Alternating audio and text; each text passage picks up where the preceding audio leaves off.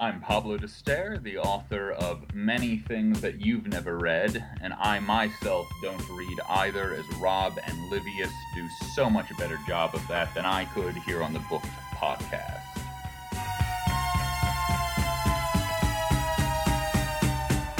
Daddy was a cop on the east side of Chicago, back in the USA. Welcome to Booked. I'm Livius Nedin. And I'm Rob Olson. We are now bringing you the fourth of four Shindig in Chi Town live reading episodes. Uh, the Shindig in Chi Town took place at the world famous Billy Goat Tavern in Chicago on March 2nd. Uh, brought to you by Burnt Bridge and Flywheel Magazine. The MCs of the night were Jason Stewart and David James Keaton. The world famous um, Billy Goat Tavern, which also has that world famous um, customer service too.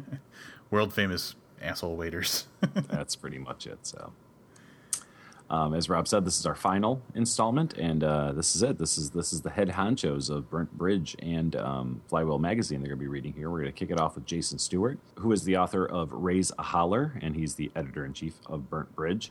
Um, Raise a Holler, by the way, depending on when you're listening to this, you could vote for it. Uh, it's been nominated for a Spinetingler Award, so you may want to go click a button if you like his uh, his work here. If you've read the book, um, he's going to read uh, from a current. He's going to read from a piece that's currently unfinished. That's called Roscoe. following Jason Stewart is, and I want to say this because like when when Keaton introduces Jason, he calls him the final reader of the evening for some reason, but then after Jason's done, he calls David up to read, and David had a story ready. So I don't really know exactly why they said that, but David is the one that rounded out the evening. Uh, we've had him on the show before. We talk about him all the time. He was in the wrong kind of reading. He was. Uh, we reviewed ZB and B. We had him on for an interview. Um, he's the head honcho over at Flywheel Magazine, um, and he's reading from Spunkwater, which is a novel that he's shopping around right now. That um, in the reading, I think he says no agent wants. Hey, you can also vote for David James Keaton and one of his short stories, also nominated for a Spinetingler Award. Yeah, I think the story is called something like "Either Way It Ends with a Shovel" or something. Yes, and it's a very, very good story. But I guess the point is, we rub elbows with award nominees. That's right. That's what this is. So, Uh huh. and pay attention. There are no less than five movie references made by Keaton during this reading. All right, so here it is: Jason Stewart and David James Keaton. So our last uh, last flywheel uh, reader will be Mr. Uh, Jason Stewart, author of Raise a Holler. If you guys were a Chuck Kinder fan from Pittsburgh, there's there's sort of a synergy going on with the uh, West Virginia Appalachia kind of thing. I highly recommend this book. Um, there's a lot going on. He's got them up here for sale. He uh, a bio. He does Burnt Bridge. Is he's the editor in chief. And um, he, uh, when he was a child, there was a hormone that was not released in the womb that inhibits muscle growth. What is the name of that hormone?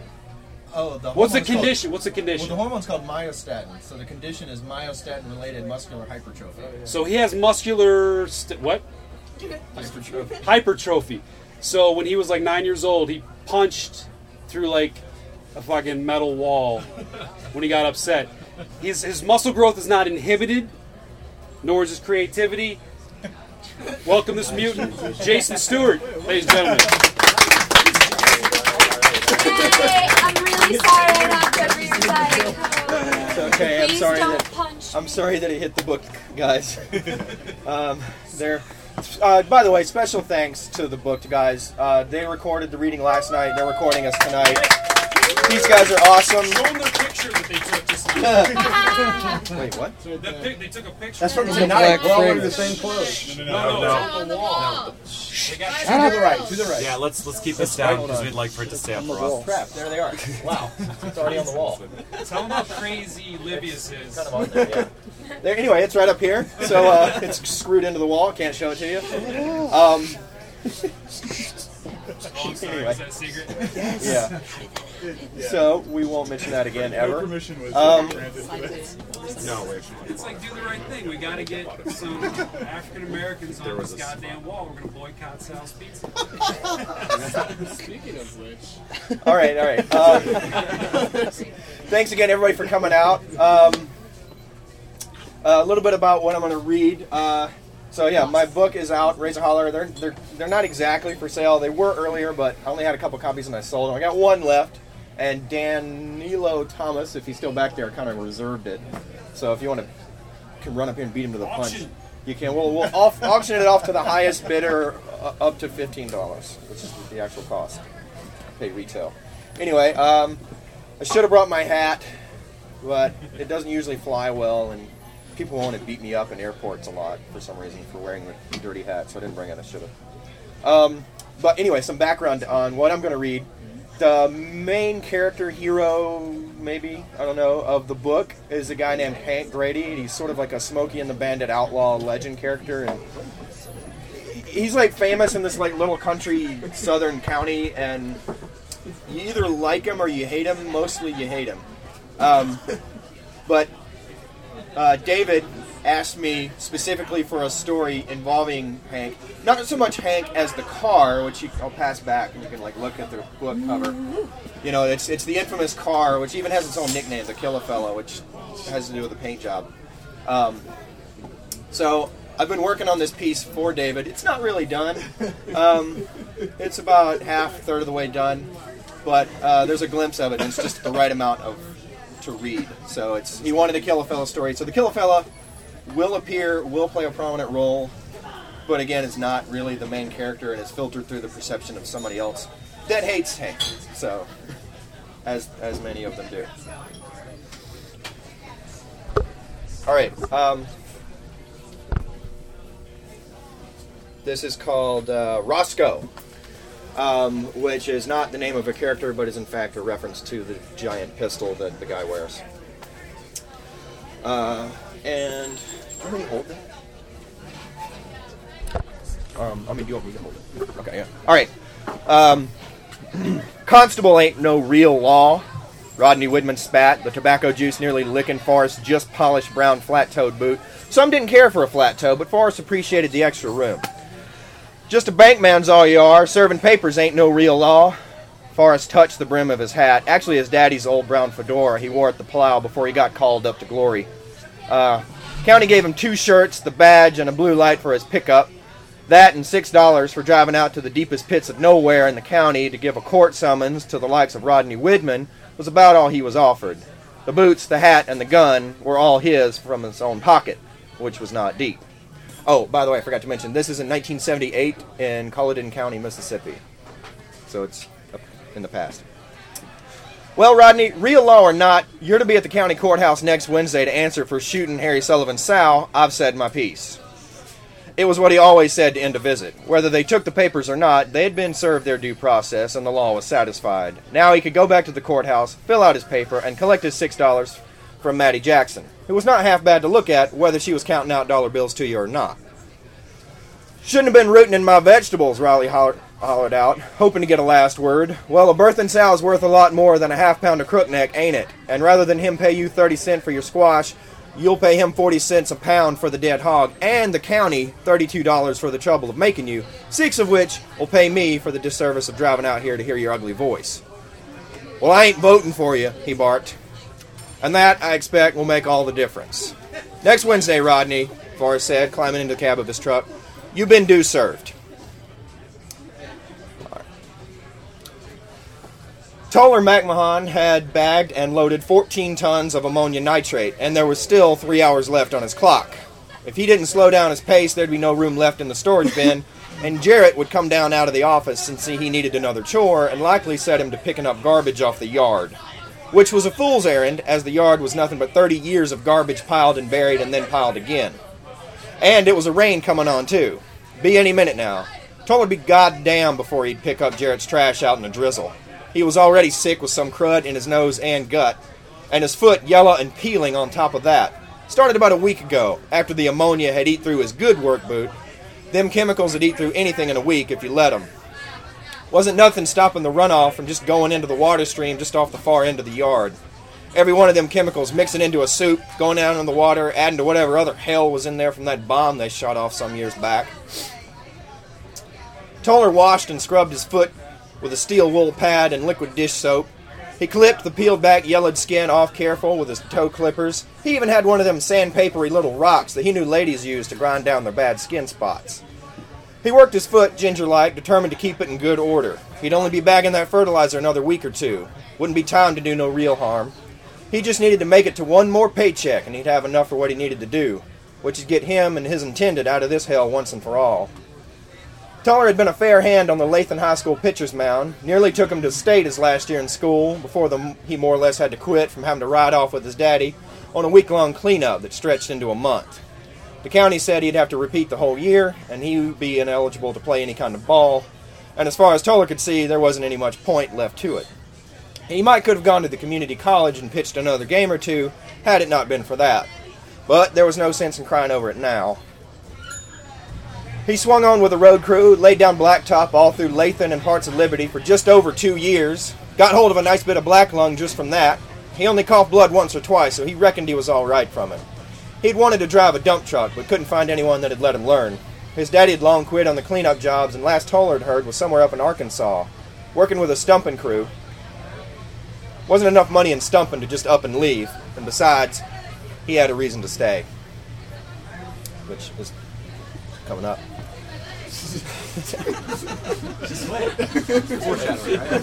Presley Blackwell had long known there was practically no end to what a wet pair of legs could get a man to do for her. She had heard her mama, that big old troll, so many times bemoaning every half attractive girl she saw for being a split leg hussy and laying down for their suppers.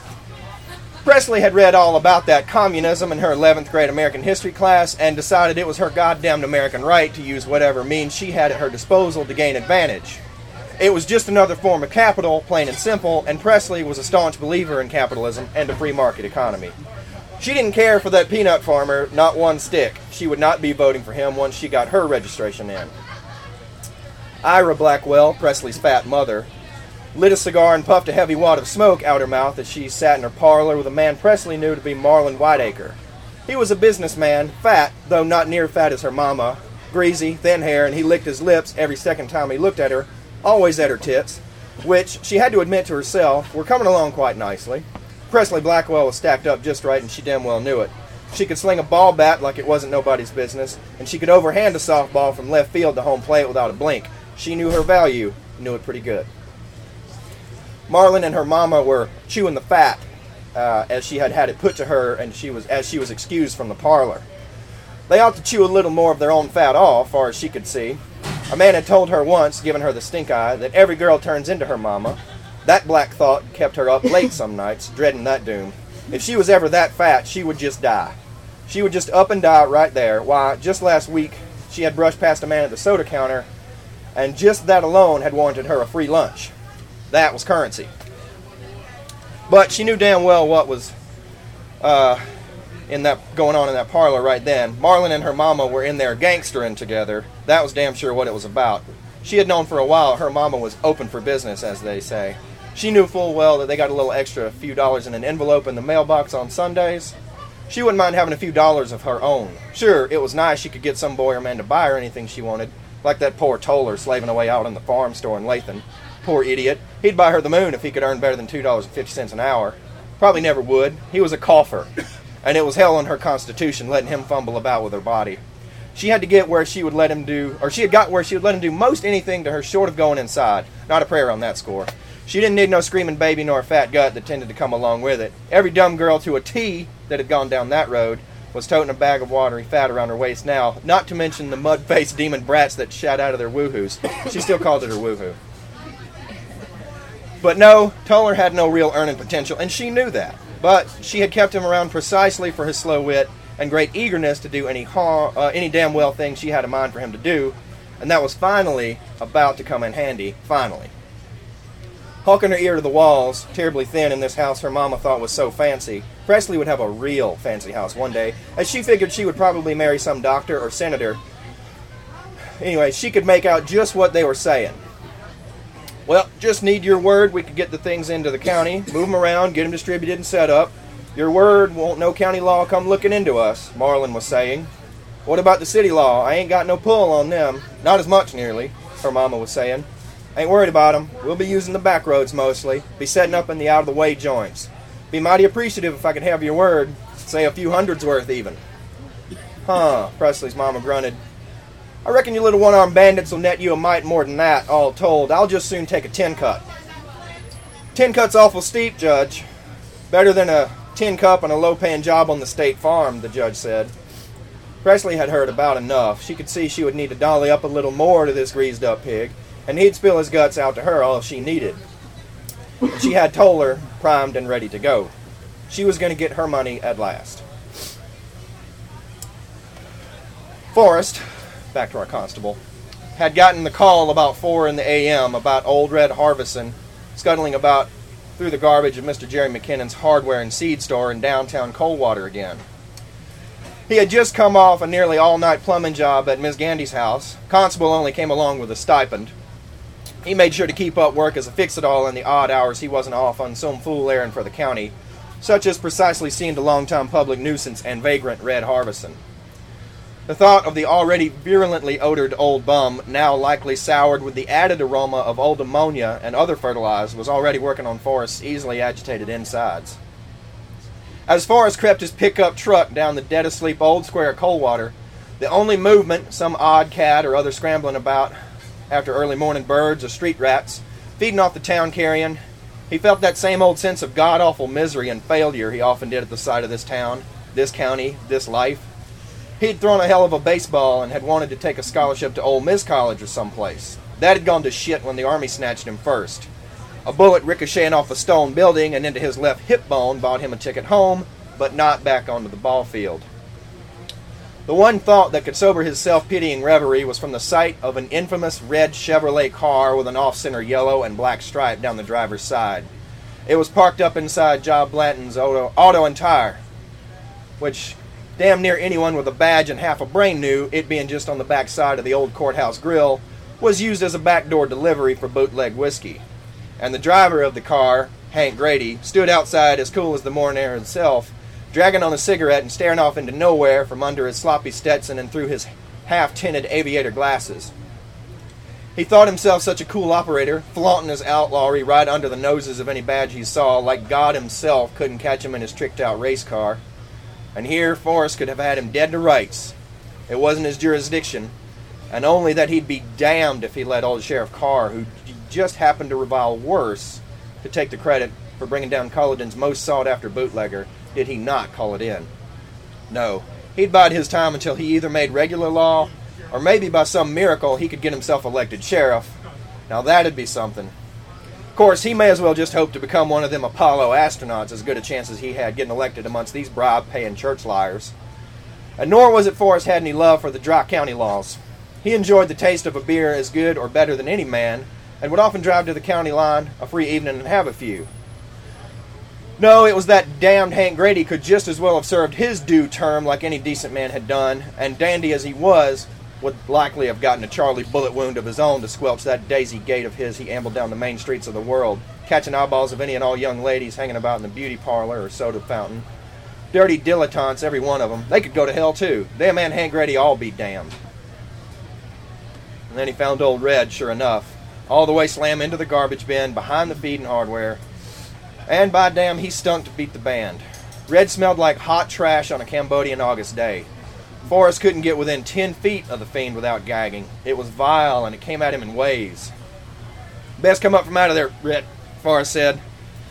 Red was half touched and rarely responded to reason in kind, so instead of acquiescing to the constable, he flung the wettest gob of trash slime he could handily come by and come near to pegging the officer in the left eyeball. Instead, he received a bold knock to the skull from the butt of Forrest's magnum pistol. It was about as heavy a shotgun as any man would care to tote around on his body for any length of time. Forrest had been handing a Colt automatic for his tour through the rice paddies, and he had had his full of slide jams and rusted magazines. Nope, full moon clip was about all he needed in the rare likelihood he was ever apt to pour out a volley. He'd sprayed fire from out the muzzle of his AR more than a minute, uh, more than a time in the jungle, but he'd yet to wake that Magnum Colt in his duty as a peace officer, and hoped to keep it so. Red dropped like a dead stone from the lick, and all the more ashamed didn't die from it. The paperwork would be worth every tedious line of ink and hour of inquiry, and at least as rotten a uh, cadaver of old Red would have had a damn reason to stink so terrible. Forrest then had the damnable misfortune to drag the stinking, still breathing, rotten carcass out to his truck, right back past the mocking stare of the very man he had assumed beat half to death with a horsewhip. The clown in his girly flared jeans, still pulling on a smoke, even going as far as to tip his hat. He tipped his damn hat like they were friends, and that fop shit heel not doing crime this very second. Damn hang to hell, Forrest thought as he hand over handed the stinking red Harvison into the bed of his pick truck, pickup truck. Be damned if that sack of stink was getting in his cabin. Cranked up and hauled off down to the county line. He'd let the Bedford boys deal with old Red for a while, see how they like the smell of shit and ammonia wandering about their streets. Stay out of Culloden, Forrest hollered at Red's half alive self as he tossed him off the side of the road over the line. He could use a beer just then.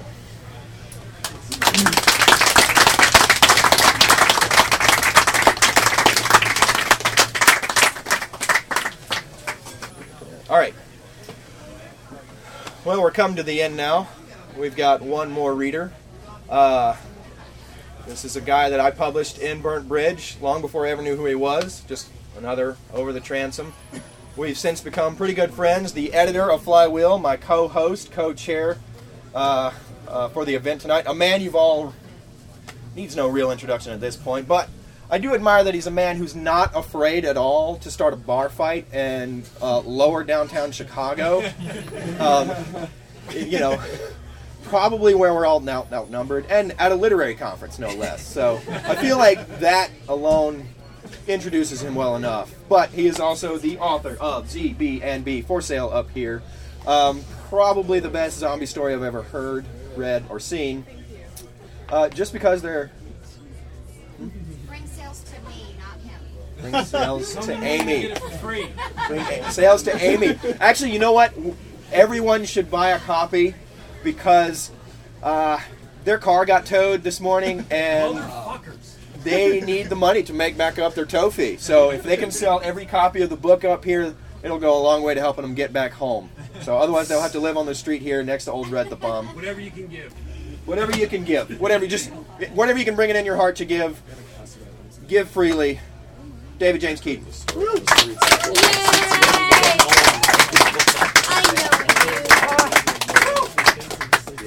Awesome. Thanks, Jason Stewart. Again, Raise a Holler is on Amazon. He has a special edition with a map in here. It's like it's based on The Hobbit. He told me last night. I did not realize this. You can map it out to The Hobbit, character by character. Seriously, right? Yeah. Seriously. Is that Rivendell? That's not a joke. This is fucking Mordor.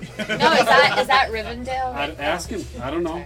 New Zealand. I, can explain all the things Okay, um, this is going to be real fast. I'm going to read this really fast. Uh, I was rec- my my lovely wife recommended that I read as fast as possible because and that's new technology with Kindle. If they can get each line to like disappear, like right after you read it, they can actually make you read faster. That's the newest thing to make you read quicker. It's a it's a different experience. I'm to read so fucking fast. It's to last like three minutes. This is um, dedicated to parking enforcement in Chicago towed my car. I, this is a chapter from my novel that no agent wants. It's called Spunk Water. This is like chapter four, and it deals with uh, parking cops and hand acting. Discussion in our house when actors over exaggerate their hand movements. Like if he comes in and he's like, I just want to look at your hat, and the hand does a little too much. It moves, it kind of sails around. You've seen it. And Angel Heart is especially egregious. He opens a drawer, Mickey Rourke, and his hand shifts shit around and way too much. Bad hand acting is rampant in this story. Bad hand acting, hopefully, we'll uh, bring it into the light and stop it. Stop it in its tracks. Okay. Weaving through traffic down the hospital hallway, a janitor stops rolling his mop bucket to linger next to a circle jerk of police officers and, law- and parking enforcement officers infesting a doorway. Inside this room is Ron Flowers, soon to be 39 year old Mr. Ronald J. Flowers from Fort Knox, Kentucky. And all over the news for soaking up 35 taser barbs, a half gallon of pepper spray, and a dozen forearms sunk deep into his throat. The cherry on top was the butt of a sergeant's shotgun to the back of his head, right where he stored the memories of an almost reciprocated crush he'd had on a fifth grade teacher. The pressure of all these arms on his unconscious brain had caused Mr. Flowers to stroke out, which is a lot like striking out. except you don't get a chance to spike your helmet for the camera. Instead, the cameras, cell phones, and dash cams alike had caught every twitch of Mr. Flowers' nervous system as the impotent rage of so many boys in blue crackled and pulsed through his body. The janitor had already seen this apocalyptic beating on the internet, and he couldn't help but marvel at the way the winds of public opinion were already blowing. In 15 minutes, 30,000 hits by calm, cool headed armchair lawyers were pretty sure Mr. Flowers fucking deserved it. A trial would be unnecessary. About 50 or so amateur scientists wondered if Mr. Flowers was immune to electricity. Maybe he'd been tasered too many times. And the other 60,000 hits on YouTube sidestepped any procedural debate and jumped straight to this certainty. Fuck him. This was a black man. This was the Bardstown rapists. Why else would he resist like that? Only a guilty man soaks up enough electricity to power a fucking city block, pulling fish hook after fish hook of taser wire from his torso, all while cuffing any cop that got too close with fists the size of Thanksgiving turkeys. A man who a man only does this when he knows justice has caught up with him.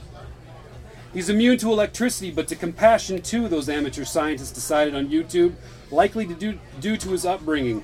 How else can anyone explain such an endless trail of victims left broken and bleeding at rest stops along the famous Kentucky Bourbon Trail? But even though it seemed unnecessary in the eyes and fingertips of the online public, the police they wanted a confession. That's why they crowded into his room.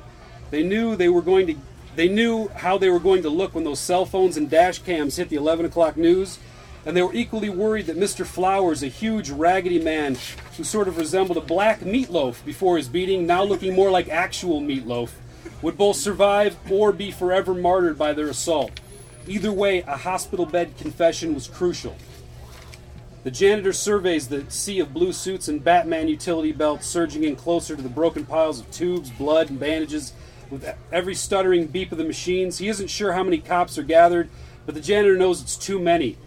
And they all seemed worried and furious, watering eyes and trickles of blood, glistening toilet brushed mustaches, random bleats and sputtered profanity about how someone should pull the goddamn plug on a piece of shit by like 39 year old Mr. Flowers from Fort Knox, Kentucky, and how he was a waste of hospital resources. A waste of electricity, especially, the janitor thinks, as he notices the spaces in the utility belts where the tasers used to be. He loves Batman too, just like you do.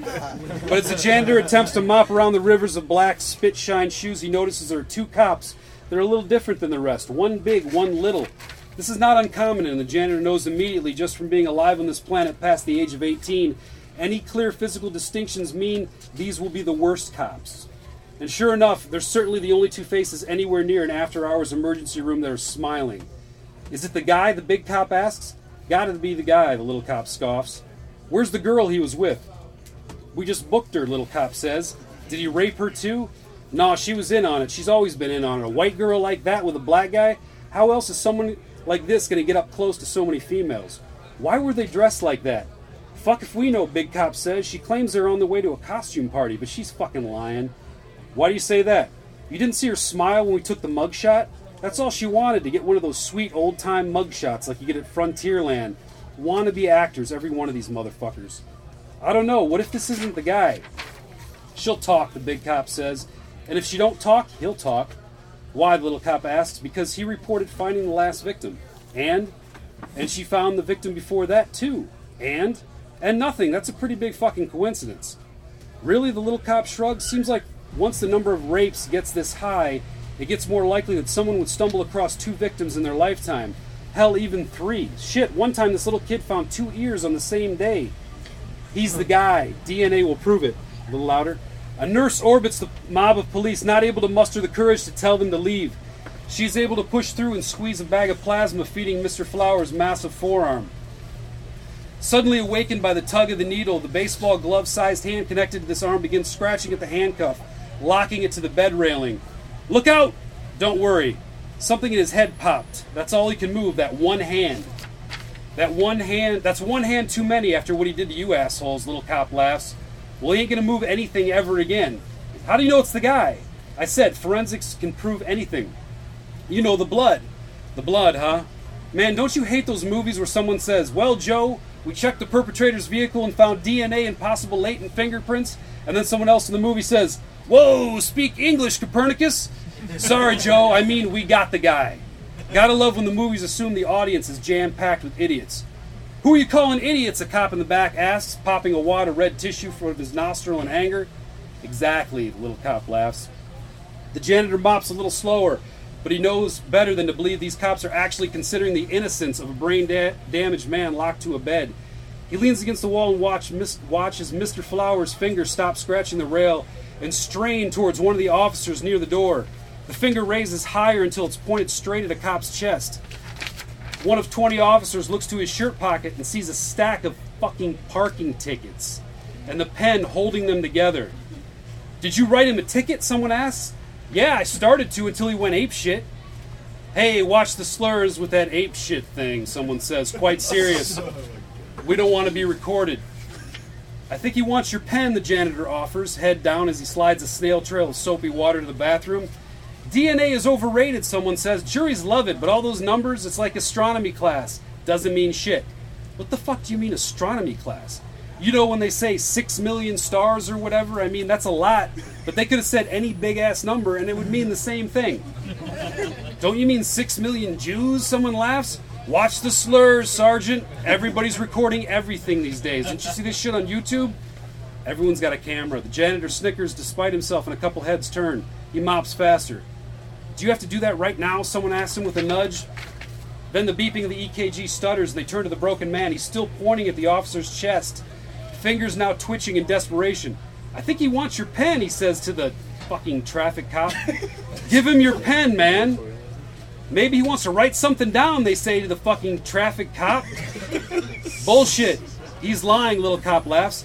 How could he be lying with his hand? The fucking Chicago traffic cop says. It's his bad hand. Wait, which hand is a bad hand? It depends on which hand someone uses for lying.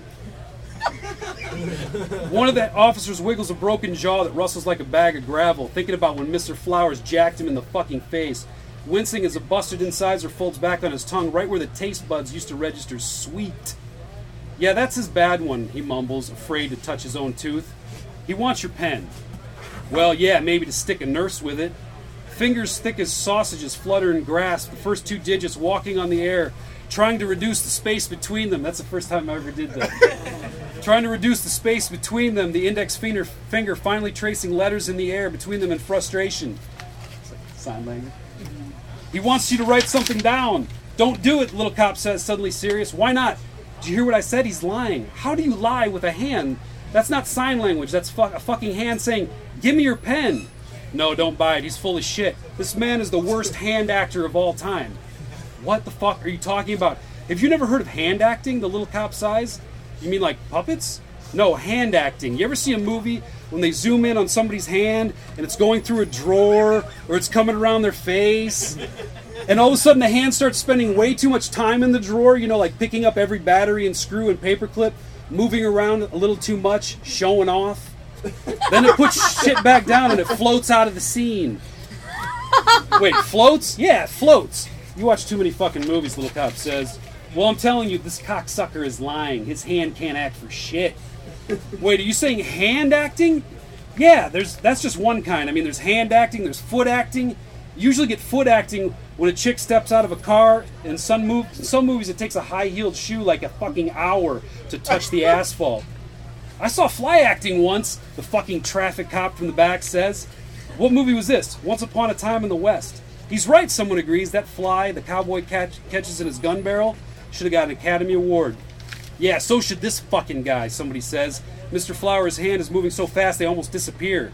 Just give him your pen. Give him a ticket to write on, he says to the Chicago cocksucker who writes tickets like it's his fucking job. He knows he's caught. He's gonna confess. Yes, he's gonna confess. Bullshit. Little cop snaps. And then they reach up into. I don't know what I said there. Then they reach up to protect their parking tickets because they're gold. They're like Willy Wonka tickets. They hand them out like they're doing you a fucking favor. None of this is on the page. If there was one thing, if there was one thing consistent about police officers, is that without fail they all believed beyond a shadow of a doubt that they were being lied to at all times. They also like to. Never mind. You know what's a, you know who's a good hand actor? Big Cop says Sigourney Weaver. She is the greatest, and by that I mean the worst hand actor of all time. Hand actor in what? In all three Alien movies. In the first one, she's turning off that self destruct mechanism and all those buttons and switches, and she's lovingly flicking and pushing every one of them. And then the second movie, she's gearing up to save the little girl, and she tapes all the grenades to her gun, plucking them out of the box as pretty as a little girl picking posies. I remember that shit, traffic cop says. That's when we, we feel sorry for the traffic cop because he likes good movies. What about the third flick? I don't remember. I do remember that Sigourney Weaver throws the most believable punch I've ever seen a woman throw inside or outside of a movie. You know what other movie her hand is in? The Ice Storm. There's a shot of it plucking some car keys out of a salad bowl, and the keys of the man she's having an affair with, and her hands, her fingers do this twirl with them at the end, and it's ridiculous. It's fucking hot though. You know what that? Oh, are we done? you know what that twirl meant, right? Betrayal, deception. Try to get that across with just one finger. She's fucking good hand actor. But wait, what does she hit with that punch? An alien? What? The big cop was all caught up in the ice storm thing. Who does she hit with the most believable punch you've ever seen? Was it an alien? No, it was a fucking rapist. At that, all eyes are back on Mr. Flowers and that bad hand. Suddenly, the sheet begins to bunch up around his midsection, and a cop slaps it back down. Oh, he really wants that pen. Don't confuse an erection for desire, someone says, quite reasonably. Fuck it. Admit what you did, scumbag. the Chicago traffic cop lays his parking ticket across Mr. Flowers' chest, works a ballpoint, ballpoint pen around the tangle of tubes and wires into his broken fingers. The officers tap the butts of their guns nervously. Because of the diagonal line with which a stroke divides the human body, it's Mr. Flowers' right hand that still works so it's the left hand of Mr. Flowers' mouth that smiles. He plunges the pen into his own throat. The janitor watches it all in slow motion, suddenly feeling like he's swaying on the deck of a boat. He has to grab the doorway. and possibly the pen goes all the way into his neck, vanishing into the meat of Mr. Flowers' massive throat. The tip of the ballpoint finds his carotid artery and unleashes a torrent of blood that washes over the first row of faces, kind of like those Gallagher concerts. Grown men who now whimper like children, holding up smooth white hands in desperation as if the path as if in the path of an oncoming train. The blood pumps harder as one of the officers attempts to retrieve the pen, digging into the widening hole in his neck, right up to his knuckles. The janitor imagines the pen lost in a highway of big veins forever, on its way to a weary heart the size of a cop's head, three times as big as the brain of a Chicago traffic cop. then it's over. The huge hand slumps, the EKG flatlines, the cops let the doctors and nurses push their way through the abattoir of blue uniforms, now turned purple with their shocked, freckled faces.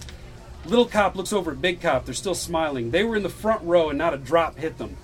The janitor who was cleaning the floor that who will be cleaning the floor that evening, all evening, every evening, is suddenly convinced he'll find red outlines of those two cops on the walls and tile floor, like the shadows of blast victims at Hiroshima.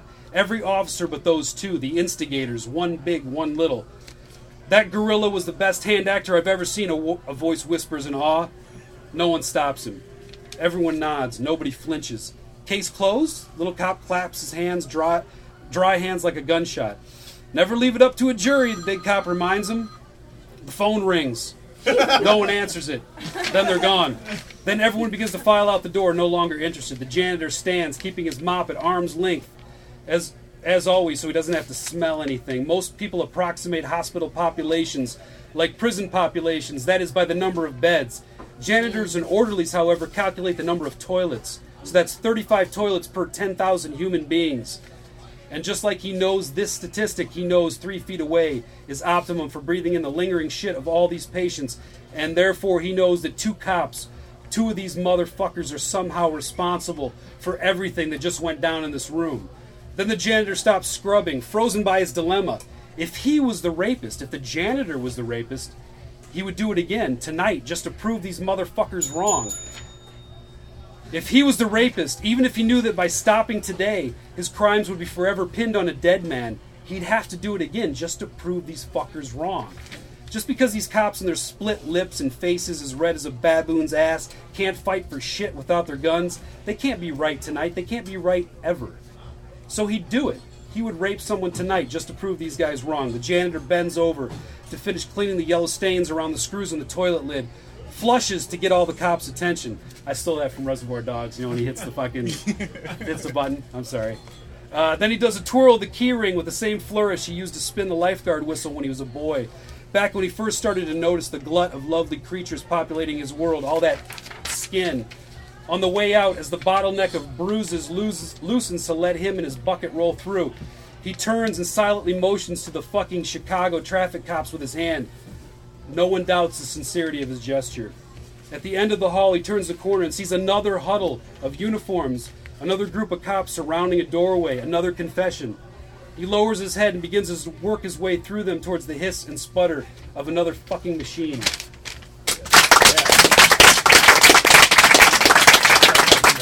Thank you. Thanks for coming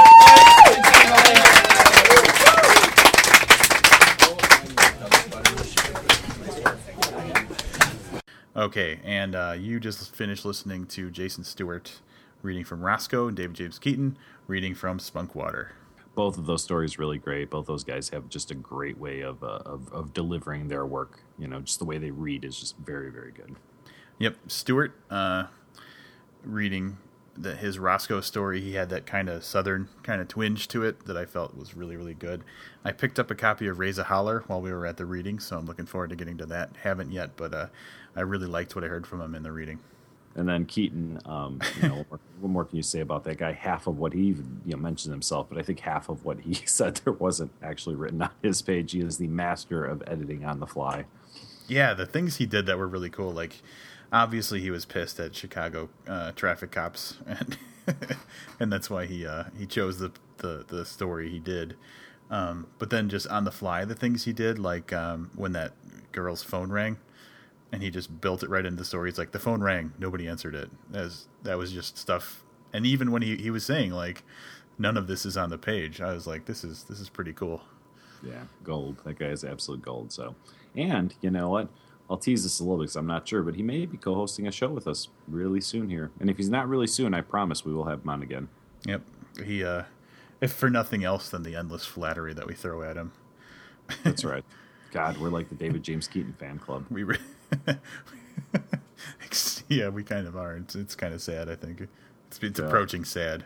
I forget what I said. DJK will never ever be on the show again. That's right. We don't really like him that much. That guy sucks.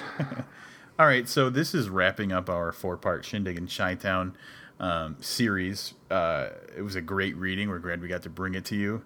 Um, one thing that I do want to apologize to, I want to make an apology to Jason McCall, who um, was also one of the readers at the uh, at the event that night. Somehow, uh, somebody, and I won't name names, uh, accidentally or maybe not so accidentally now that I think of it, threw the uh, the the mic, the recorder that we were using onto the ground, um, which turned the power off, and it caused the recorder to not capture the entire first part of, of the reading. So we missed. We cut out about.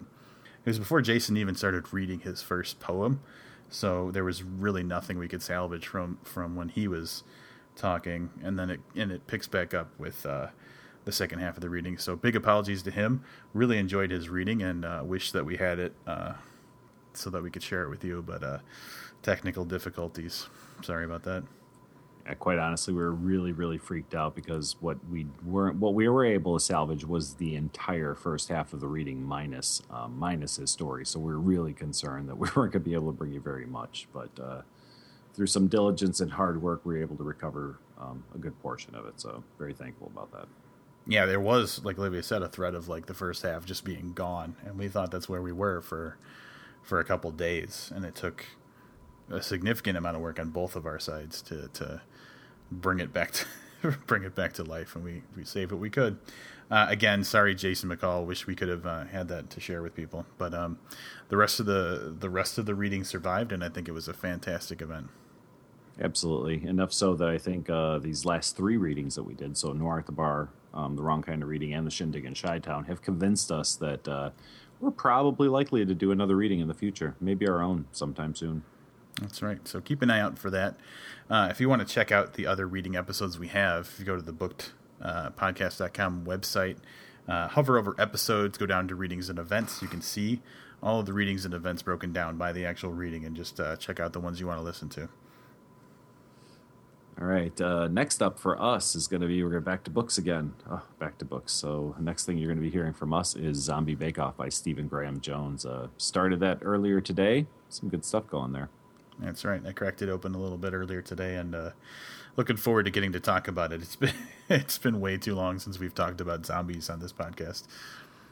All right, so to keep informed of what's going on with us at Booked, um, go to facebook.com slash booked podcast or just look at your friends because I'm sure all of them are sharing this already. So just click their, uh, their link to our page, click the like button, and you will be the first to know when we put up new episodes. All right, that's going to wrap it up for our Shindig and Chi Town series. I'm Robb Olson. And I'm Livius Nedin. Keep reading. Pray the night Chicago died. Brother, what a night the people saw. Brother, what a night the people saw. Yes, indeed. Then there was no sound at all.